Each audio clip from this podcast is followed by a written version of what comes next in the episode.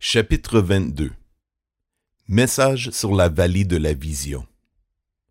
Qu'as-tu donc pour monter avec tout ton peuple sur les toits? Ville tapageuse, pleine de vacarme. Ville joyeuse, tes morts ne seront pas victimes de l'épée. Ils ne mourront pas en combattant. Tous tes chefs prennent la fuite ensemble. Ils sont faits prisonniers par les archers.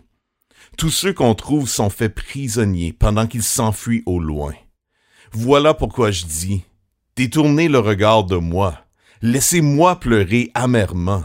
Ne vous empressez pas de me consoler de la dévastation qui frappe la fille de mon peuple. En effet, c'est un jour d'angoisse, d'écrasement et de honte envoyé par le Seigneur, l'Éternel, le Maître de l'univers, dans la vallée de la vision.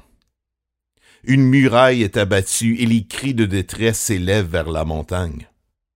Elam porte le carquois sur des chars, des attelages. Kir sort le bouclier? Tes plus belles vallées sont remplies de chars et les cavaliers se rangent en ordre de bataille à tes portes. Les dernières défenses de Juda sont forcées, et ce jour-là tu tournes les regards vers l'arsenal de la maison de la forêt.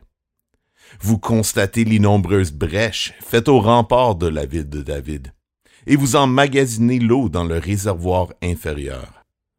Vous comptez les maisons de Jérusalem et vous en démolissez pour fortifier la muraille.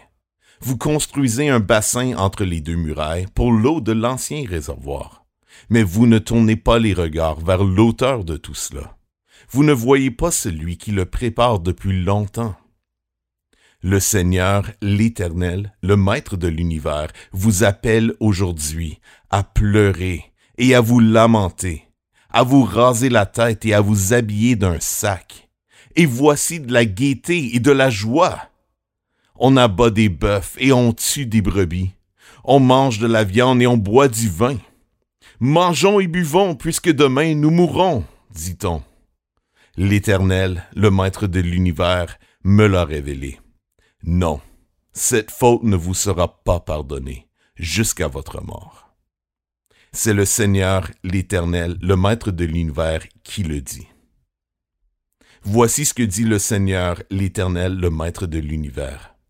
Va trouver le dignitaire Keshebna, le responsable du palais, et dis-lui, Que possèdes-tu ici, et qui t'appartient ici pour que tu y creuses un tombeau? On se creuse un tombeau sur la hauteur, on se taille une habitation dans la roche l'Éternel va te lancer d'un jet vigoureux, t'envelopper soigneusement et te faire rouler en te lançant comme une balle sur un vaste territoire. C'est là que tu mourras, là que se retrouveront tes glorieux chars, toi qui fais la honte de la maison de ton maître. Je te chasserai de ton poste. L'Éternel t'arrachera de ta situation. Ce jour-là, J'appellerai mon serviteur Eliakim, le fils de Hilkija. Je lui ferai enfiler ta tenue, je lui mettrai ta ceinture, et je remettrai ton pouvoir entre ses mains. Il sera un père pour les habitants de Jérusalem et pour la communauté de Juda. Je mettrai sur son épaule la clé de la maison de David. Quand il ouvrira, personne ne pourra fermer, et quand il fermera, personne ne pourra ouvrir. Je l'enfoncerai comme un piquet dans un endroit solide, et il sera un trône de gloire pour sa famille.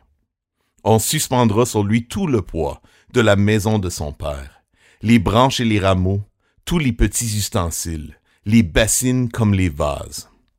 Ce jour-là, déclare l'Éternel, le Maître de l'univers, le piquet enfoncé dans un endroit solide sera enlevé.